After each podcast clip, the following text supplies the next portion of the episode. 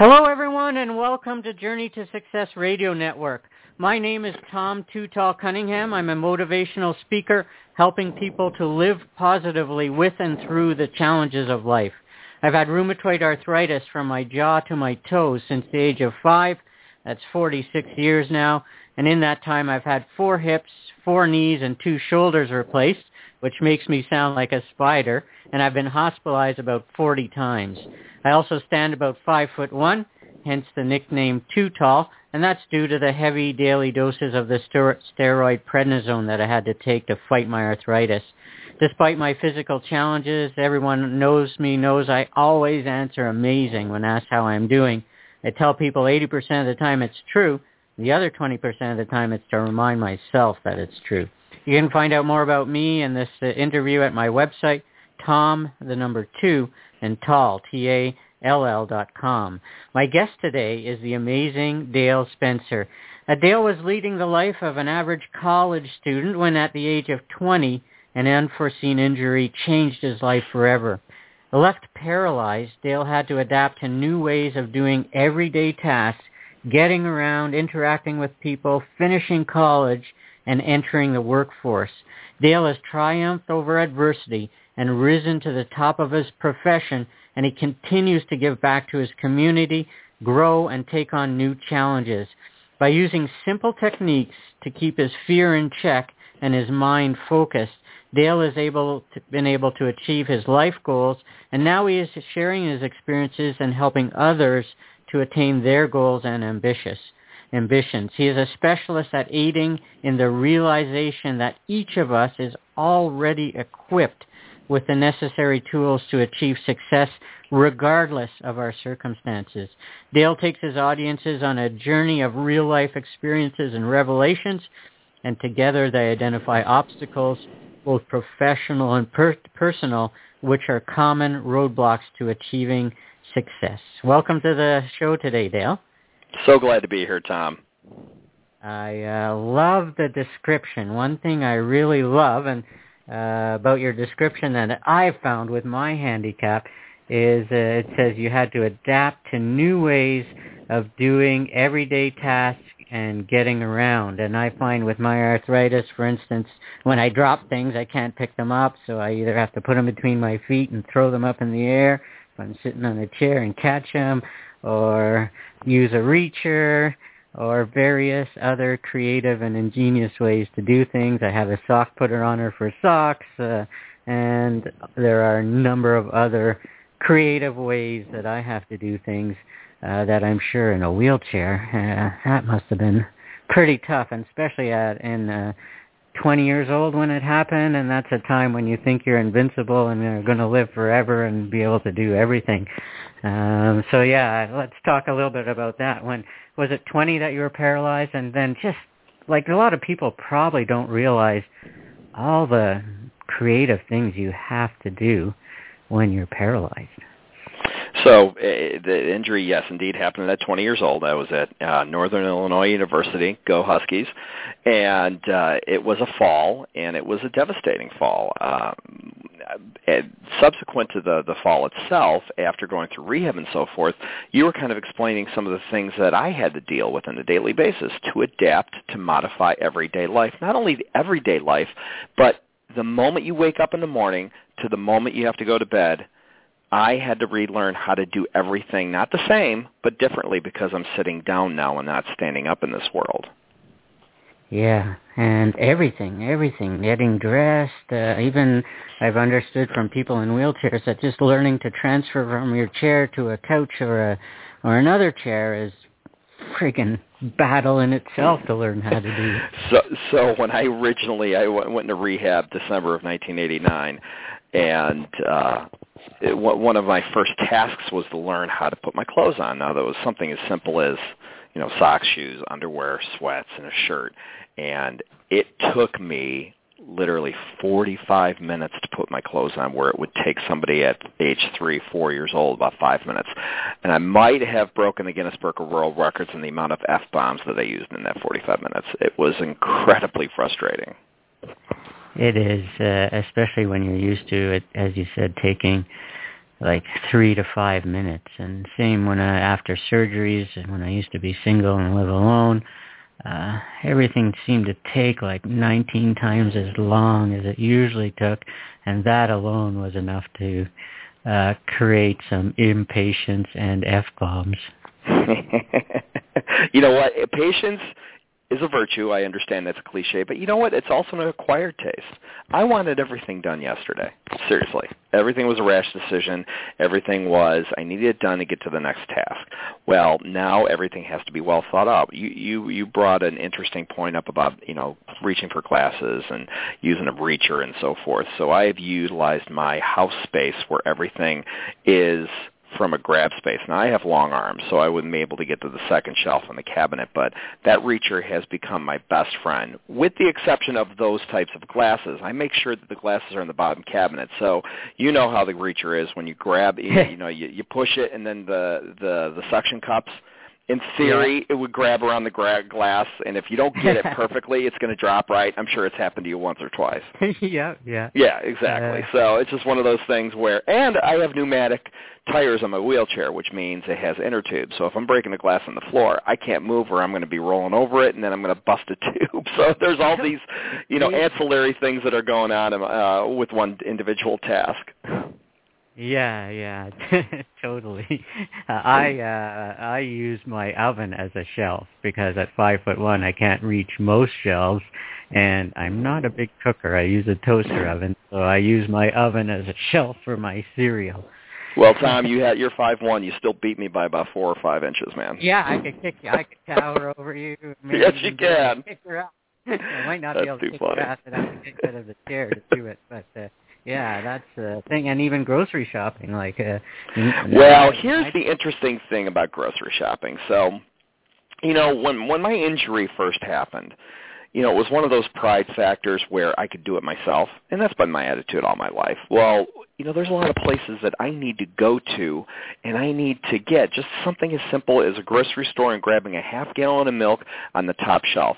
And you know what? I, I, I invite humility in my life. If there's somebody that's going to be walking by me, I'm going to ask them, you know, would you mind just grabbing that for me, please, because I can't reach it. And you know, I got to tell you, ten times out of ten, somebody's very nice and they say, hey, okay, sure, here you go. That's great.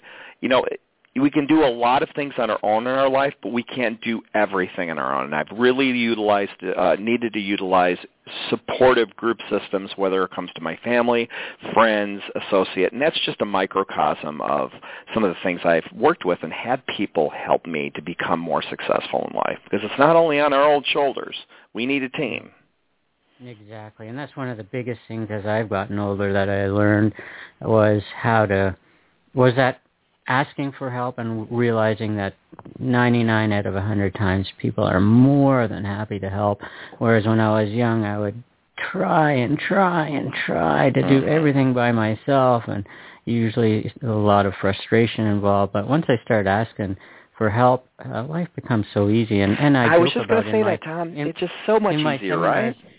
in my seminars, I joke about, uh, you know, if I need to reach something at the gym or at the grocery store, you know, a six foot four, 240 pound linebacker can come by, but if there's a pretty girl somewhere around, I'm going to wait for them to pass by and ask for help. Uh, same as in the grocery store. Excuse me, ma'am, can you uh, reach that for me? And, uh, no, if you're going to have to ask for help, you might as well have some fun with it. And hopefully she's single. That's what I say. So. Even if she's not, it's still nicer to ask a pretty woman for help. I couldn't agree with you more. and so uh, now, uh, tell us uh, a little bit about um, how fear uh, plays into uh, your story, because fear really holds m- most people back. Everyone has some fears, and those fears can really uh, stop us in our tracks, can't they? Well, they really can, and um, my injury experience was definitely a pinnacle part of overcoming that fear, but it didn't happen right right away. Um, it was an event that happened. Now, I used to be one of these people where I would speak in front of a 30-person class in high school, get through a five-minute talk, and then about 30 seconds into it, completely blank out because what I would do is I just rehearse verbatim the script that I had down, and all of a sudden I get into the situation, and I'm thinking, okay, what are these people thinking about me? Everybody's staring at me. Somebody's smirking. Somebody's not paying attention, or they're going to throw something at me. And literally after 30 seconds, I'd sit down, mm-hmm. blank out, get a zero for the the the uh, the project. So fast forward after the injury you know, I've had to force myself being in a wheelchair in a campus that is not the most wheelchair accessible place. Number one. Number two is everybody's staring at me. So mm. I, you want to talk about frightening and one, not wanting to go out of my apartment to even go to a class because I'm wondering what people are thinking about me. I had to develop a thick skin. And so through that experience, it was really interesting. The second semester I was back after uh, my injury, I was in a class called EPSC. It's called Exceptional People in Society, and they talked about people with personal, uh, learning behavioral, uh, vision impairment, hearing impairment, spinal cord injuries, strokes, traumatic brain injuries. They talked about different types of disabilities all throughout the semester. Well, the professor actually approached me and asked me if I wanted to share my story. Now, I never shared the intimate hmm. details of my story before, uh, unless it was like you know one on one or with family and so forth. So I had that going for me. The other thing was I immediately flashed back to that high school project, thinking to myself, "Oh my God, how, how am I going to survive this? Am I going to do this?" And I had to contemplate it and think about it for a very long time. I came back. The professor said that I, I agree. I will uh, be amenable to it, and I look forward to it. And of course, in the back of my mind, I'm like, okay, I better not bomb. So the day comes of the the speech, and the the professor gives me a quick introduction, brings me up there, mics me with the lavalier microphone, and I say, hi, my name's Dale Spencer, and here's my story. And I started talking. Within that 30 seconds, I didn't blank out. I actually had something, not through osmosis, but something that just blew or exploded inside me that I never knew that I I had. I never realized. And it was funny because there it was not 30 people in the class. This was a lecture hall of over 600 people. So I had these sea of heads looking at me on the edge of their seats, waiting for every word that comes out of my mouth. And that indescribable feeling was not only self-therapeutic, because I was able to share my story in a mass audience, but also overcame such a deadly fear. And by the way, you can look this up, Google statistics and everything. Usually speaking is like number one or number two of the biggest fears on the planet. So mm-hmm. overcoming that fear right there, not to say that the subsequent talks that I've had, I had a level of anxiety. I think you know, healthy fear and anxiety level is definitely good for you because it keeps you alert, keeps you frosty. At the same time, I look back at it and I'm like, oh my God, that was the pinnacle. I didn't know what vehicle I could take to really promote that message, but I knew I just overcome overcame such a, a, a daunting fear that I have had the enti- my entire life, and I knew that not only I had purpose for what I can deliver for a message being in the chair, but also understanding what steps I need to take to overcome that fear itself. Wow, wow. One thing you talked about there is that people staring. And uh, I had a friend visit recently. Um, we met at a hotel. We're in the lobby.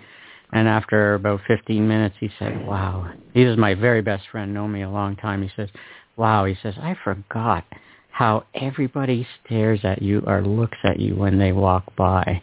And I'm totally immune to it after 46 years. I don't always realize, don't ever realize that, and so it's like, wow, they do, eh? Yeah. I well, Tom, you, you, I mean, obviously, from some of the things that I've seen that you have done, you've done, you know, had much success in your life, and it's funny because you're in a little different situation. I mean, this this was, you know, ever since you were very very small. My injury yeah. happened at age 20. So, well, here's the thing.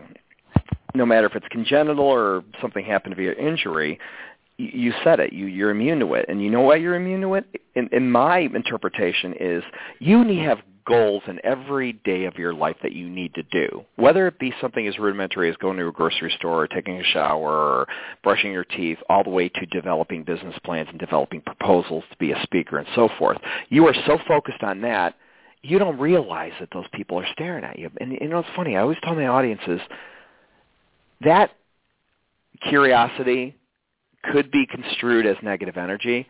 I'm like a horse with blinders. I keep that negative energy out of me and I need to focus on my accomplishments and what I need to do on that specific day to look at the end prize of what that strategic long-term goal is going to provide to me. Exactly. And after a while, you just don't notice uh, people. No, the don't. ones are the only the only ones I notice are the kids that are like, "Mom, why is that man so short? Why does he walk like that?"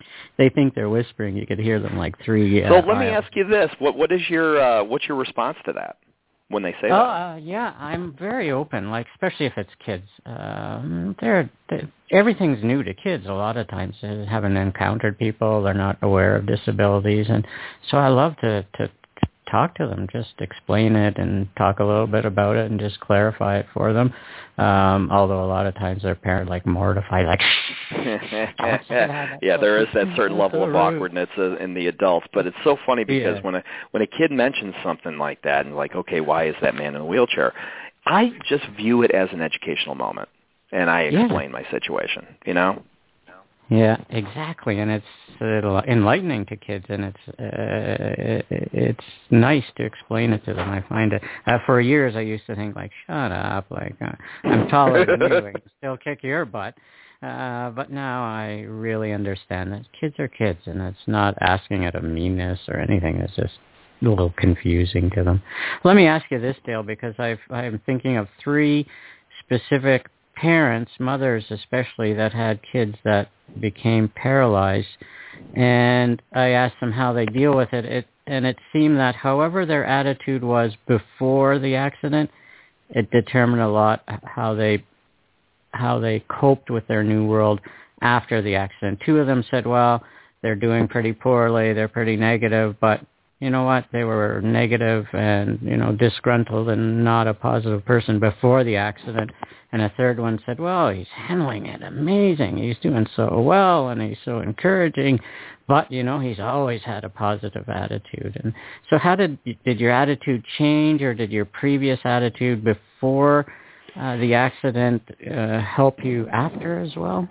That's a great question. The fact that uh, I had somebody ask me the same question a couple of weeks ago, and it's it's just a simple response. I, I think I my attitude and personality did not change. I think what changed was the intensity of my positive nature because I've always had a smile on my face ever since I was a little baby. I was always I was a happy kid. I I have to admit I did you know have a, a, decent childhood. I really did. I had supportive parents.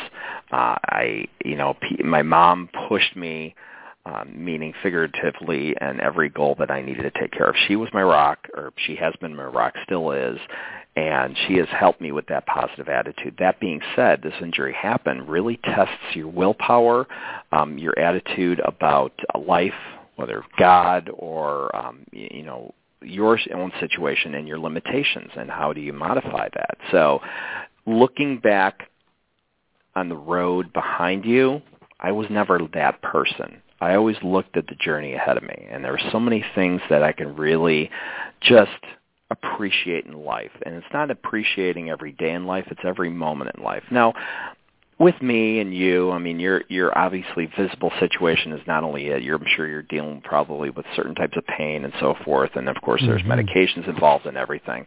So with that being said, I have a lot of nerve pain in my legs, but with meditation, with focus, like I talked about before, I can overcome that. The pain is still there, but I can bring it from an eight or a nine out of 10 to about a 4 or a 5 or maybe even a 3 and focus on the great things. When you're focused on the great things and the things that you need to accomplish in life, that is going to make you en- enriched more physically, emotionally, and mentally. I tell you, Tom, I- I'm going to brag a little bit myself. Uh, in 1989, I got out of rehab in February, and since 1989, I've only spent four days in the hospital because I take care of myself.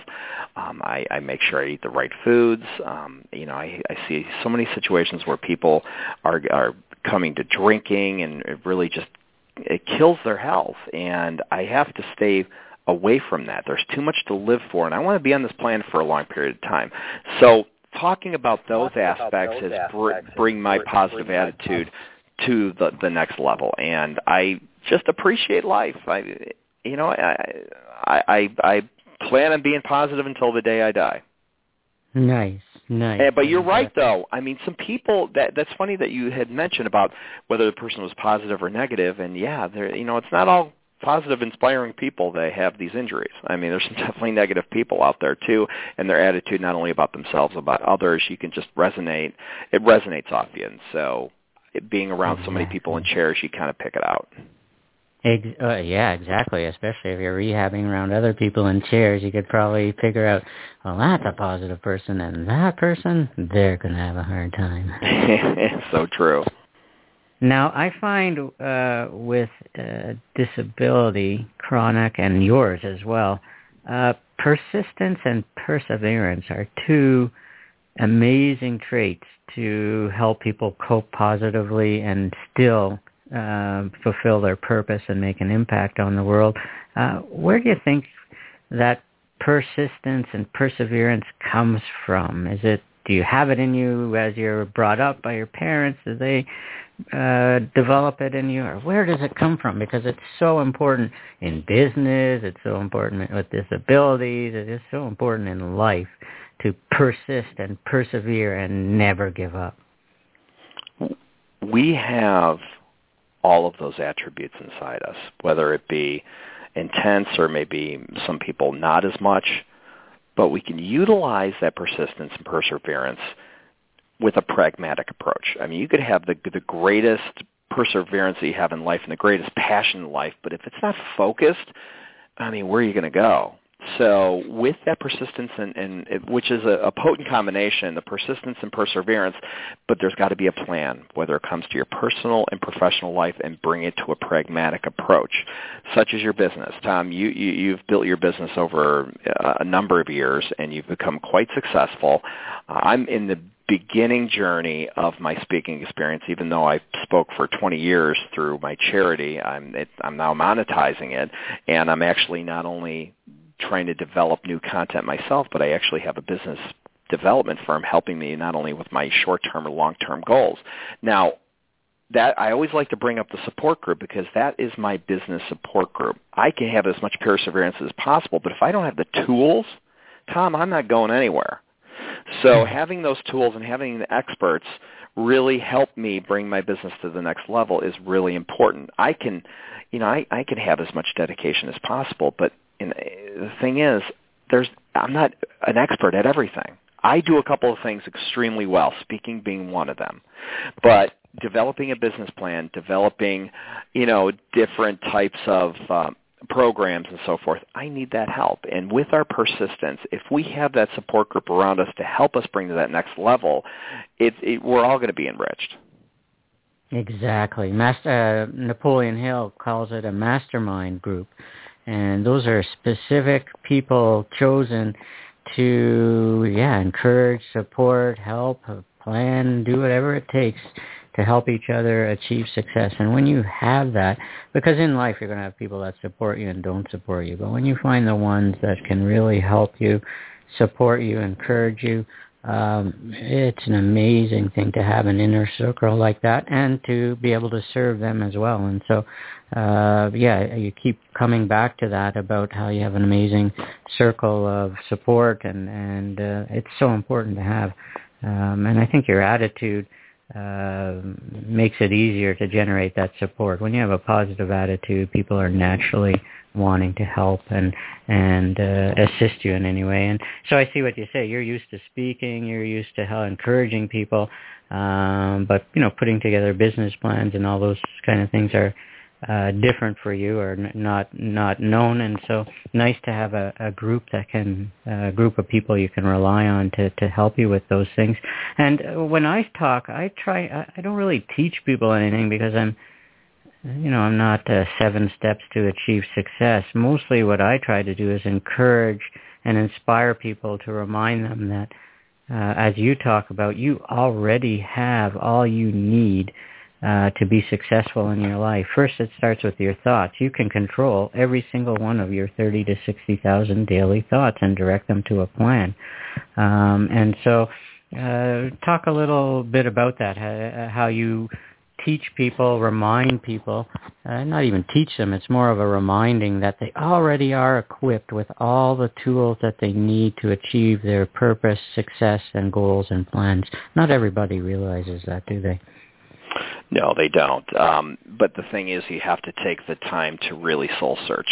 For me, there was an epiphany that I had. Um, you know, I'm a mortgage banker by trade. Been in real estate for 22 years now. Well, back in 2011, I was in Park City, and uh, I downhill ski, and it's a it's phenomenal. In fact, I'm going to spend hopefully about three to four weeks out there next January to up my skiing uh, game, because I'm just obsessed with the sport.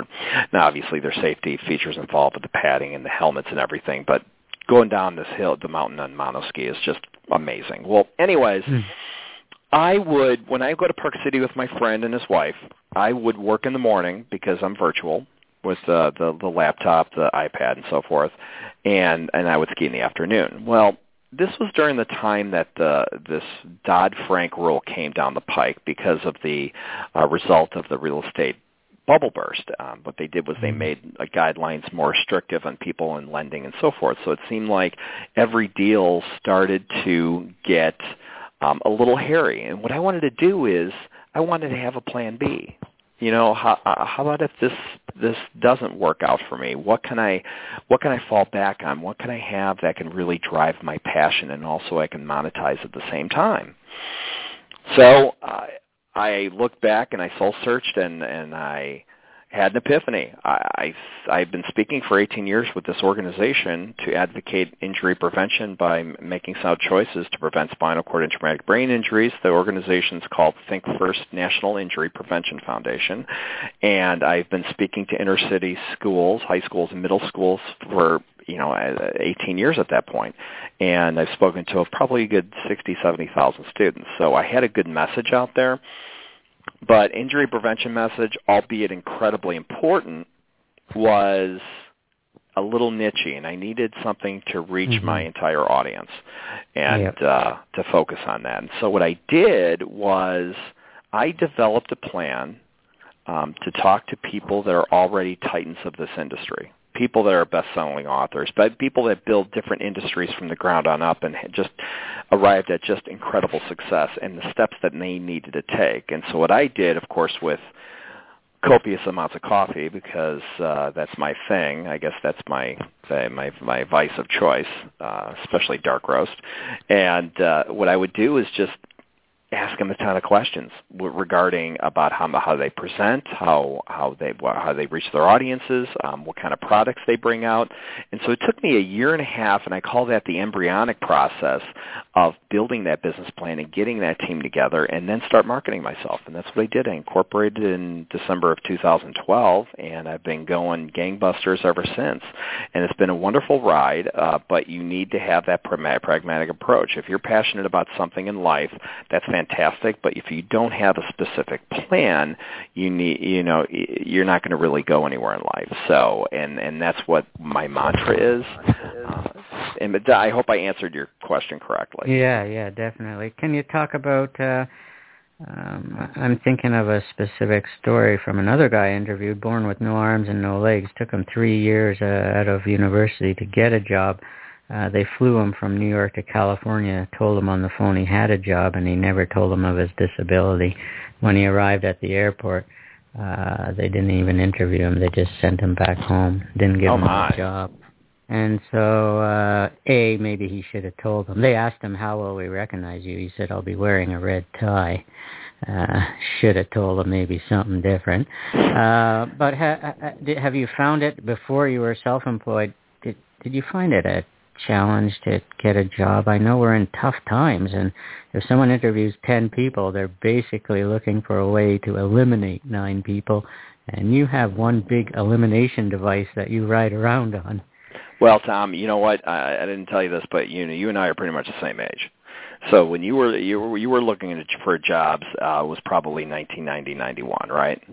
Yeah remember how how tough it was back then because remember that was Desert Storm and Shield and the job market was just terrible. And they didn't really have those smartphones like we have now. It was those big package phones, and I didn't even own a cell phone after I graduated college at that point. So what I had to do was uh, use one of those antiquated devices, you know, the pay phones at the gas stations. and what I would do is every day I would call because you know most of these office spaces were not accessible. If there's steps in the front, was there a ramp on the side or the back? No way. So I had to do was I had to call them and have somebody not only um, help me up the stairs because you know what I'm not the, I'm not that guy who's going to complain like I can't believe you're not accessible. No, I'm all about getting from point A to point B and how can I get yeah. there. So again, the humility aspect has really taken to effect. I would call and say, hey, you know I'm in a chair. I was wondering if somebody can help me up a couple of stairs because I would like to give you my resume or job applic- or write out a job application. If that's going to be too tough, why don't you just come outside, give me the job application, I'll fill it out, give it back to you, and then hopefully get an interview. So backtrack. May of 91, uh, I graduated from college. My mom said, okay, you got a 30-year reprieve, or 30-day reprieve, that rather. And then you can do whatever you want. You can screw off, and then after those 30 days, you're going to go look for a job. Your job actually is going to get a job. That was my yeah. deal. So every day, now if you remember back then, that was the weather where every other day was about 95, 100 degrees, and I'm in a suit and sweating my butt off. But it was like I had to go out every day and scour the area, and whether it be financial planning, insurance, um, the real estate industry, whatever, I was going out and out and out in job fairs and everywhere. And finally, in September uh, of that year, I was able to secure a, a couple of interviews and got a job through a title insurance company, which, by the way, was uh, an outside sales position. And again, you know as well. I know exactly. Tell me about it. So you, they did equip me with one of those big package uh, the cell phones. So you know as well as I do that ADA, American Disabilities Act, came out in 1990. Now you know how the federal government um, does the trickle down policy. It doesn't take a couple of weeks to modify everything. In fact, our in Chicago, the Metra Railroad stations, they didn't equip um, every train with disability uh, cars that help people with disabilities until probably 2000, 2001. So it took quite a long time. So I, I would say probably a good 40, 50% of the places I went to to call on accounts – were not that accessible. But I developed these relationships, and I had these people help me up the stairs. Now, I, there's a guy around my home. He's, he has a disability. He's in a chair, and his job is to go to a place, see that it's not accessible, has his attorney write a letter saying that we're going to sue you if you don't um, you don't uh you know modify the, the the building. Now again like i say i'm not that guy. I would li- rather go for a solution a quick solution than to ha- be litigious. And yeah. so that has helped me throughout the years. It's all about getting from point a to point b no matter what's holding you back. So exactly. to answer your question about the job i think it's just an attitude. I have a friend that works he's a regional sales manager over at hitachi he has a, an associate uh, that used to work for another company and developed a friendship with my friend and said that you know the only reason that people aren't getting him the job is because he's in a wheelchair and and he just complains and you know what man that's an excuse i'm sorry we're not living in the you know the early 1900s. I mean, you know, people are more progressive. I'm not saying that every employer is going to be as progressive as others, but there are many opportunities no matter what your disability is. There just are. Exactly, and uh, so many people. Again, there's two sides of life. So many people will use their disability as an excuse. Oh, I'm on, uh, you know, government disability. I can't work. Blah blah. Hard to find a job. And other people, they just refuse to uh, fall into that trap. They a lot of them won't take government assistance, and they will find a job.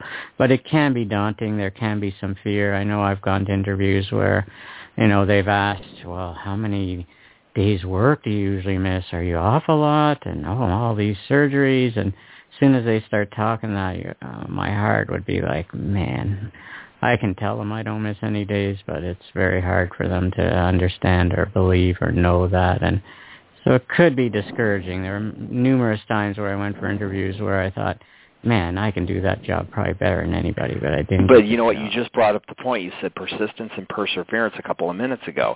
So if that yeah. person didn't appreciate you, well, you know what? There's going to be a lot of other companies that are going to appreciate what you have to offer. Exactly, exactly. And so next, but some, you know, it's still no matter how strong you are, it would hurt inside to be like, Damn. And we're only human. Our emotions get to us. It's it it, it can be very disappointing. Um, I, it's so funny because now you know I'm in sales, been in sales forever, and I used to, you know, if I lost an account or lost a, a client or whatever, I would literally be bummed out every for the whole day, maybe even a couple of days after that. Now I'm literally, if that it does happen and it's infrequent when it happens, I'm upset maybe for about five minutes because then I come to the realization that other people can appreciate my services. Maybe it just wasn't a good fit with this other person. Amen. One thing I talk about or remind people of, uh, I'm in Canada, you're in the U.S., but still, um, we are even blessed to have our disabilities in a in North America. Imagine four out of ten people in the world who don't live every day, don't eat every day. Uh, and uh, my mom does medical missions trips, and I've heard of the condition of some of these people. If either of them, if any of those people had arthritis or when it needed a wheelchair, they're basically 100% almost screwed. And uh, so what a blessing. Yeah, we have disabilities, but yeah, we have them in North America where we have amazing medical care, the finest we do. wheelchairs in the world, uh, um, and, you know, the best system to look after us. And so that can be a blessing as well. Absolutely. Now, one blessing we have in Canada is 40 times in the hospital doesn't cost me anything. Uh, you guys are still going through that debate and that challenge. It, we are, and uh, it's it's going to take some more time. It's it's very heated debate. Very heated debate. I uh, happily tell everyone I am more than happy to pay my taxes because they probably am in the hole forever and ever uh, as far as what I've gotten out of them and what I've given to them. Um, but uh, it is a blessing at least if you have a disability, if you're in a uh, North America where we have access to amazing health care and the best of all the things that we need. And so even that can be a blessing. When I tell people I'm amazing, those times I don't feel amazing, um, I remind myself of those things. Four out of ten people in the world don't eat every day, and I'm no nicer than them. Uh, to be born in Canada to great parents and have great medical care. And so well, our situation can. I'm sorry. Go ahead. Yeah, there's always things we can be thankful for. Yeah, and and things can always be worse. They really can. Yeah. And I'm I'm I'm not six feet under. I am uh, I'm living my life to its fullest in every moment of my life, and and that's what I appreciate. But you're right. I mean, you know, we, we I would have definitely a lot better health care here than I did uh, would do it if it was the third world country. You know, my uh, operation was at Northwestern Memorial Hospital in Chicago, and it's one of the most premier facilities in the country. So the the doctors, the surgeons that took care of my back. I mean, I, you know, just to explain very quickly, it was my thoracic 12, the spinal cord. There's cervical, which are seven bones, thoracic 12 12, lumbar 5 bones. And when I fell off the railroad tracks, I landed on my feet, snapped my back forward, and that T12 smashed into the spinal cord and sliced right into it. So what they had to do was take that out and take bone sections, sections from my lower left leg and my right hip, formed a new vertebrae, and then put two rods in there. Well, I got to tell you, uh, and I get a backache once, maybe every three months. They just did a phenomenal job, and it's been 26 years post-injury. Um, so I'm lucky because I hear so many horror stories about people having surgeries over and over and over because there's always complications. Yeah. I, wow. I can't yeah. relate. Exactly. So so many things that uh, uh, are blessings that sometimes people with severe disabilities don't always look at their blessings. They look at their disability. Wow, that whole half glass is half full, half empty. There's a lot to be said about that, isn't there, Tom? Exactly, exactly. So when are you going to write a book? Good question. Like I'm in the outline phase right now, and uh, I I'm giving myself 18 months to get something out there. It's funny because you know I call speaker bureaus because I'm really trying to expand the marketing and the visibility of my business. And a lot of people are saying, first question, Where, where's your book? so yes, I am going to pen to paper. I again, when it comes down to getting your daily goals done, I've been a strong advocate, and I've mentioned it several times in this interview.